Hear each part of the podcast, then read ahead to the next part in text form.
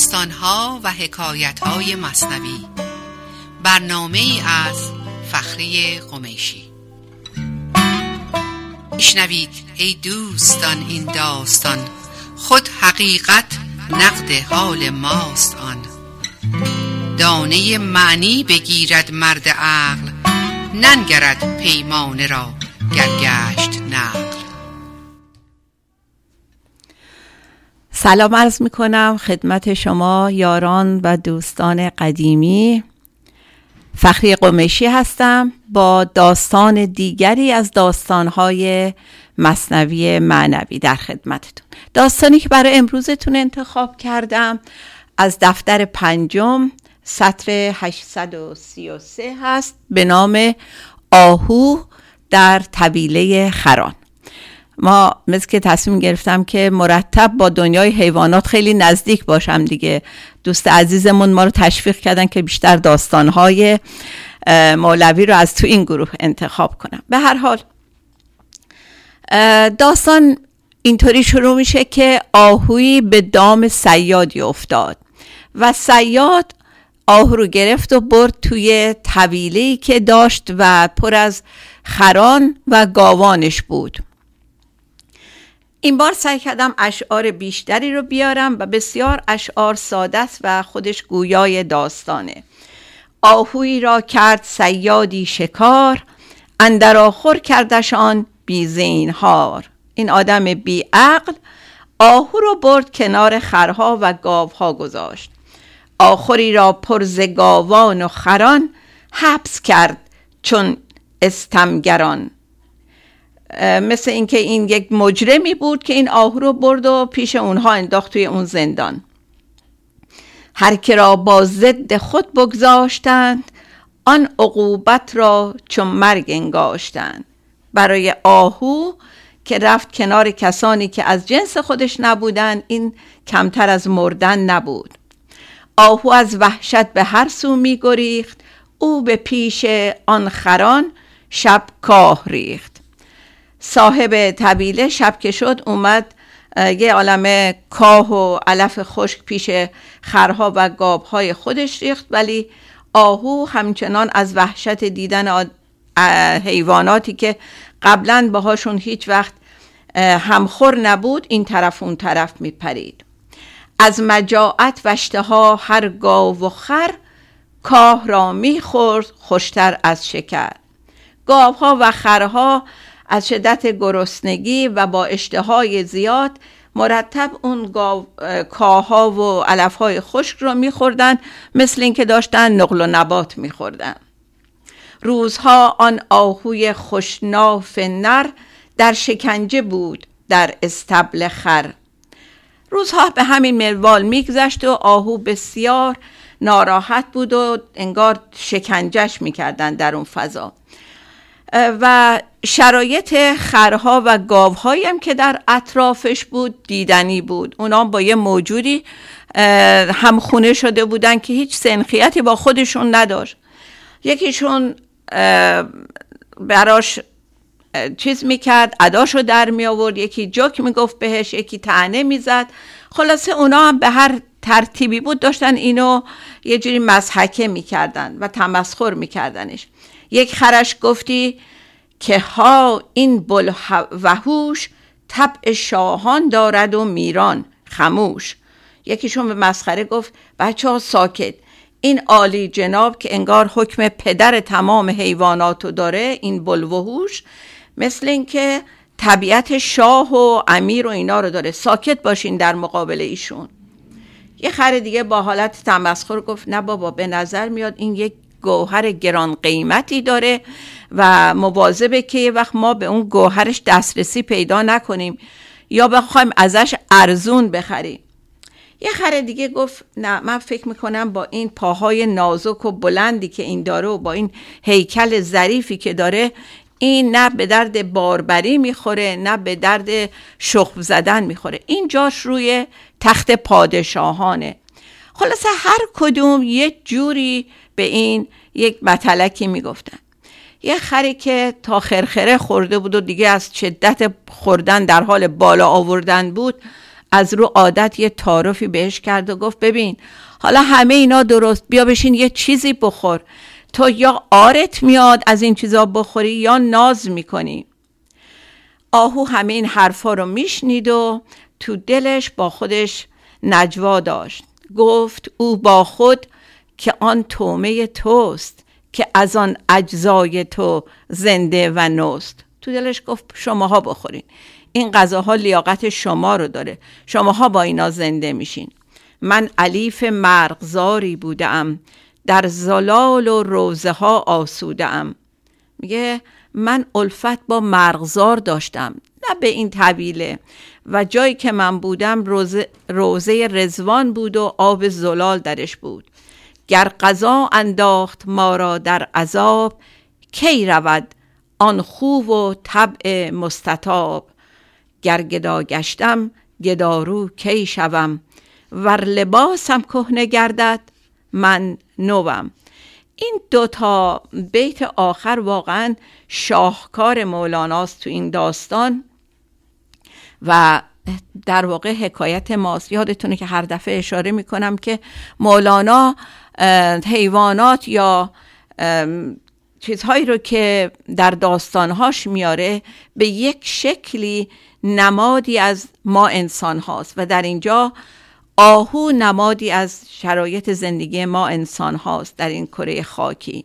میگه که گر قضا انداخت ما را در عذاب، ما هم به یه دلیل اینجا افتادیم، ولی اون خو و طبع خداییمون، طبع مستطاب، از بین نمیره و گرچه ظاهرم مثل گداها شده و لباسم کهنه است، ولی من درونم نوعه و از یه جنس دیگه ایه. بعد پیش خودش و با این همزیستان جدیدش صحبت میکنه، میگه تازه من اونجایی که بودم که همه غذام از سنبل و لاله و سپرغم بود، تازه اونم با ناز و با بیمیلی میخوردم. یعنی منظورش اینه که افراط نمیکردم، در حد احتیاجم میخوردم. بازم حکایت زندگی ما آدم هاست که بعضی همون چقدر افراط میکنیم در بکار بردن لذایذ دنیا و بعضی همون به اندازه احتیاجمون ازشون استفاده میکنیم. خراب برگشتن بهش گفتن که گفت آری لاف میزن لاف، در غریبی پس توان گفتن گزاف. بهش گفتن آره لاف بزن لاف بزن، ما اونجا بودیم از اینا میخوردیم. خب وقتی آدم تو غریبه غریبستان هست، اینجا هم خیلی مصطلح دیگه، میگن لاف در غریبی. میگه من جایی که بودم اینطور بود اونطور بود، حالا کو تا کسی برو ببینه راست میگه یا نه. آهو بر میگرده میگه نه من لاف نمیزنم. گفت نافم خود گواهی میدهد، منتی بر عود و عنبر میدهد. میگه که ناف من که پر از مشک هست گواهی این ادعای منه، من اینقدر مشکم عالی است که حتی عود و عنبر هم به پاش نمیرسن. بنابراین کافیه که شما بتونین بو کنین این مشکی که در ناف من هست تا بفهمین من کیم و از کجا اومدم. این راجع به عنبر من یه دو دقیقه وقت دارم یه اشاره کوچیکی بکنم که مشک طبعا از ناف آهو یک نوع آهوی خاصی به دست میاد، یک نوع آهوی نر، و عنبر ماده است که در شکم یک نوع نهنگ به نام نهنگ عنبر تولید میشه و این نهنگ در بعضی از آبها اقیانوس‌های دنیا زندگی میکنه و این ماده عنبر هر چند سال یک باری از بدن این دفع میشه و میاد روی آب و صیادان این گوهر گرانبها اونو میشناسن و جمع‌آوری میکنن و اینها ماده اصلی بهترین و گرانترین عطرهای دنیاست. این جز جهت اطلاع بود و عود هم که باز یک ماده بسیار خوشبوی گیاهی هست. پس عود و عنبر و مشک این سه تا چیزی که معروف هستن در دنیا، این محل تهیه و به دست آمدنشونه. با ما باشین تا دقایق دیگر، آهنگی میشنویم و برمیگردیم خدمتتون.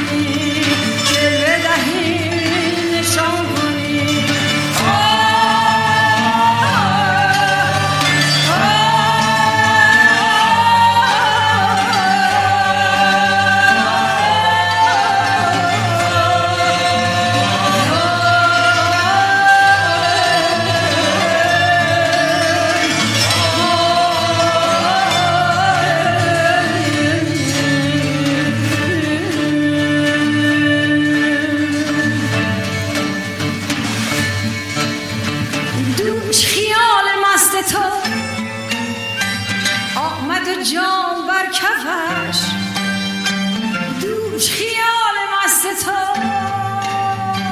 آمد و جام بر کفش گفتم می نمیخورم گفتم می نمیخورم مکن زیان کنی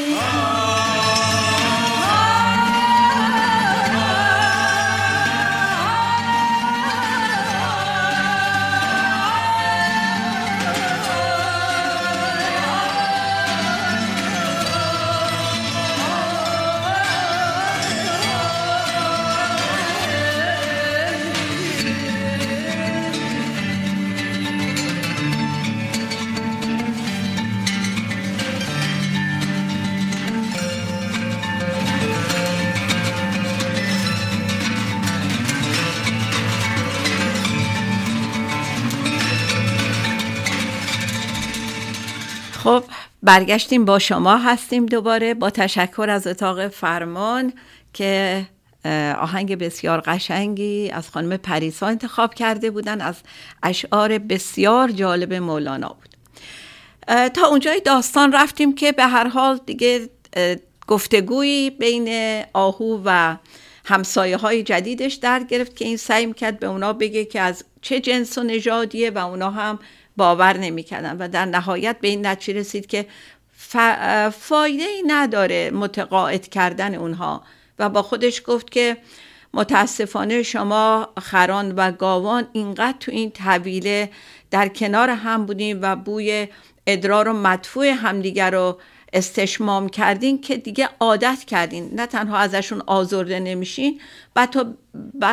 بلکه به این بو خو گرفتین و, قا... و طبیعیه که بوی مشک منو نمیتونین تشخیص بدین. و باز از اونجایی که داستان تو دل داستانهای مولانا هست، فقط اشاره میکنم داستان دباغ در بازار عطاران رو که اینقدر این دباغ به بوی بد دباغی کردن از لاشه حیوانات عادت کرده بود که وقتی یک بار پاش به بازار عطارا کشیده میشه حالش بد میشه و بیهوش میشه. انشاءالله یک بارم اون داستان رو خواهم گفت براتون. به هر حال در واقع به پایان این ظاهر قصه رسیدیم، ولی از اونجایی که مولانا همیشه نکات بسیار بسیار مهمی رو در داستانهاش میخواد یادآور کنه به ما، برمیگردیم و نگاه میکنیم که هدف مولانا از بیان این داستان چی بود.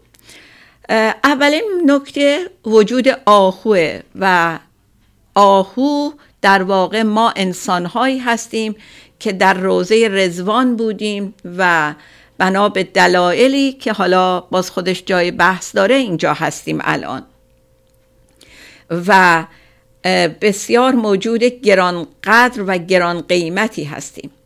و دوم این که با خودمون گوهرهای گرانبهایی داریم.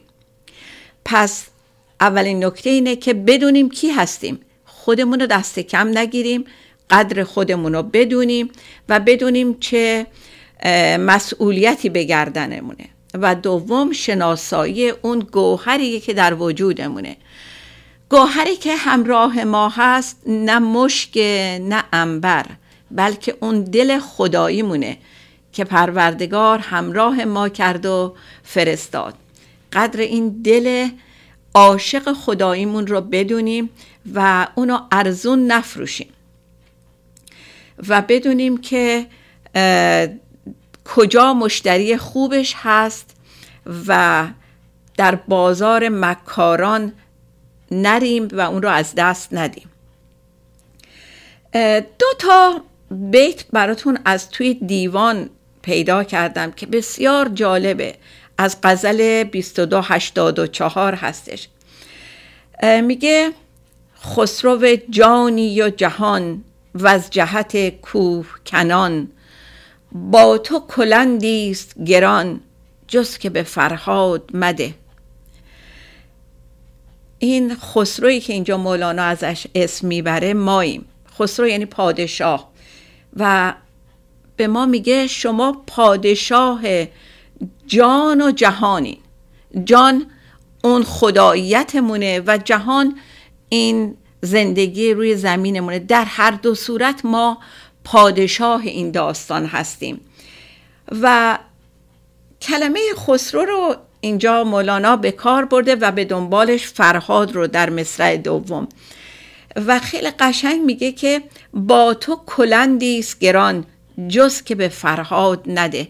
یادتونه داستان خسرو و شیرین و شیرین و فرهاد نظامی رو که هر دو عاشق شیرین بودن و یکی پادشاه بود و یکی فرهاد ساده و عامی، و برای اینکه فرهاد رو از سر راه رد کنن بهش یک پیشنهادی کردن و گفتن برای اینکه به شیرین برسی و یا به خواسته شیرین عمل بکنی باید این کوه رو بکنی، و بسیار کار سختی بود برای یک انسان در اون دوره با دست خالی و با یک کلنگ.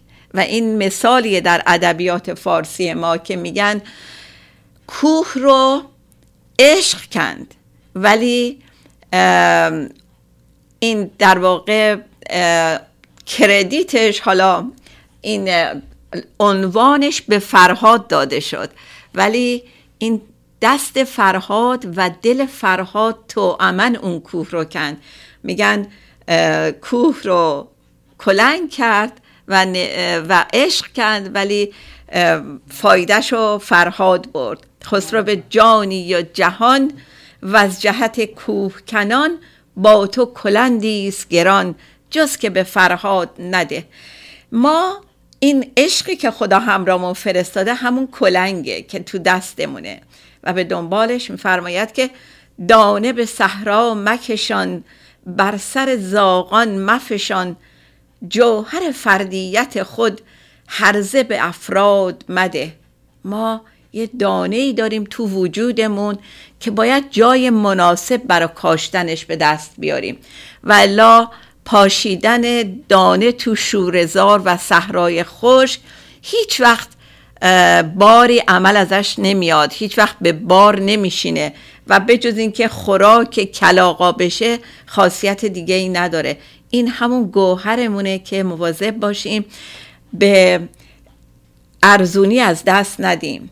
و در ادامه این غزل میگه خواجه تو عارف بوده ای، نوبت دولت زده ای، کامل جان آمده ای، دست به استاد مده. ما هممون عارف دنیا آمدیم. عارف اون کسیه که با عشق خدا رو میپرسته. ما زاهد دنیا نیامدیم. یادتونه شاید گفتم توی دفعه‌های قبل که زاهد خدا رو با ترس میخواد، ولی عارف خدا رو با عشق میخواد. مولانا قشنگ میگه به ما که ما هممون عارف زاده شدیم، بنابراین خدا رو با عشق دوست داریم. بعد میگه که تو عارف بودی، نوبت به دولت، یعنی به چیزای تجملی این دنیا دل خوش نکن، و کامل جان اومدی. هر چی که برای خوشبخت بودنمون، برای راحت زندگی کردنمون، برای آرامش داشتنمون لازمه، همراه کوله بار ما از اونجا اومده با ما.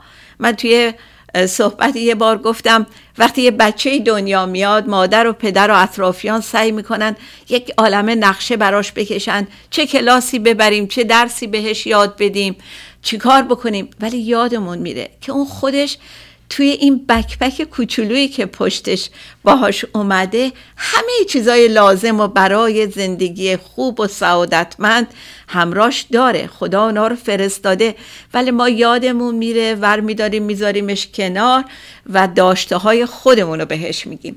و یه نکته‌ای که در پایان داستان میخوام بگم خدمتتون اینه که یاد یاد بگیریم و یادمون باشه که خودمون رو در معرض اون استبل خران یا اون مرداب که دفعه قبل صحبتش رو کردم قرار ندیم، و باور کنیم که در کنار اینها زندگی کردن ما رو کم کم میتونه از جنس اونا بکنه. فکر نکنیم ما نمیشیم مثل اونا، مواظب باشیم خودمون رو دور نگه داریم از این فضاهای منفی، از افکار منفی، از همنشینان منفی، مخصوصا همنشینانی که در سطح و در شأن ما نیستن دور بمونیم تا مبادا با همزیستی به اونها عادت بکنیم. و در پایان مثل همیشه میخوام اون دو جمله کلیدی رو بگم که اتفاقات برای خوشبخت کردن یا بدبخت کردن ما نمیافتن، اتفاقات برای بیدار شدن ما میافتن. و دیگه اینکه پذیرش اتفاق این لحظه قبل از قضاوت و بدون قید شرط. اگه این دوتا جمله رو مرتب با خودمون تکرار بکنیم، بهتون قول میدم وقتی که با هر مشکلی روبرو میشیم این دوتا جمله تو ذهنمون میاد و کمکمون میکنه که عکس العمل نادرستی از خودمون نشون ندیم. خب انشاءالله که از این داستان خوشتون اومده و مطمئنم که داستانهای مولانا هر یکی زیباتر از اون یکیه و اگر من نتونستم لب مطلب رو براتون به قدرت مولانا بیان کنم، به بزرگواری خودتون ببخشین. تا هفته دیگه و داستان دیگه شما رو به خدای بزرگ میسپارم. شاد باشین و بی توقع بمونین. یک کلید دیگه دادم دستتون، بی توقع بودن. وقتی توقع نداشتیم رنجش نخواهیم داشت و راحت تر زندگی میکنیم. خدا یار و نگهدار شما. ما را به جز خیالت فکری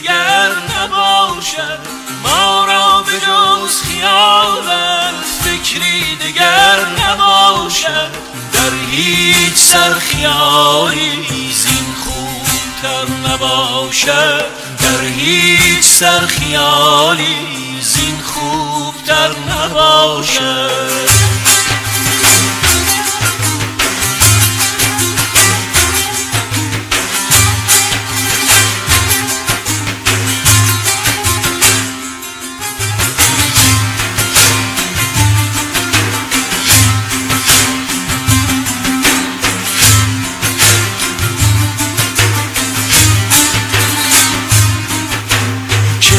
شبروان کویت آرند ره به سویت، که این شبروان کویت آرند ره به سویت.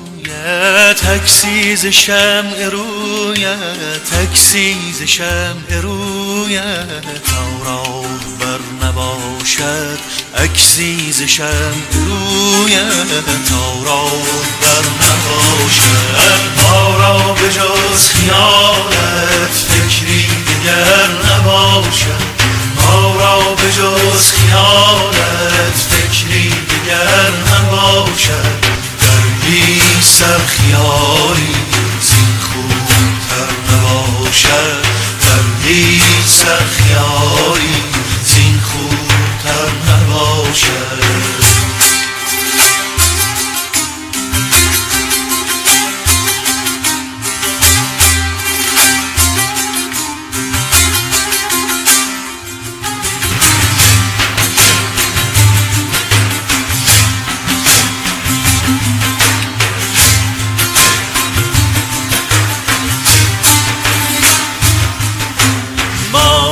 خیال رویت منزل قرار دیده، ما با خیال رویت منزل قرار دیده، ما با خیال رویت منزل در آب دیده. کردیم تا کسی را بر ما گذر نباشد، ما را به جز خیالت فکری دیگر نباشد، ما را به جز خیالت فکری دیگر نباشد، در هیچ سر خیالی زین خوبتر نباشد، در هیچ سر خیالی زین خوبتر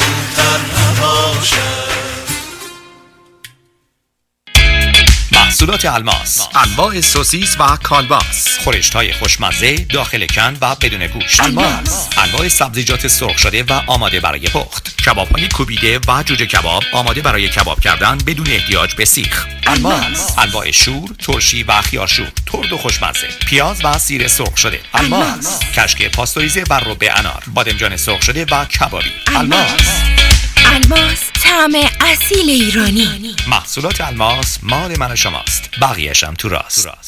چه خوب است ایرانی مشکلگشا و مشاور ایرانی باشد. من سحر سلاحی، مشاور بیمه با کادری مجرب، همواره در تلاش هستم تا بهترین خدمات را متناسب با بودجه و نیاز شما فراهم آورم. جبران خسارت شما زمانی امکان پذیر است که بیمه صحیح داشته باشید. دفتر بیمه سحر سلاحی خدمات خود را در زمینه بیمه اتومبیل، مسکن، کسب و کار، عمر بازنشستگی، سلامت و بیمه‌های جانبی دیگر ارائه می‌نماید. شماره تماس چهار صفر هشت نه صفر یک شش چهار سه چهار دبلیو دبلیو دبلیو دات بیمه ارزان دات کام.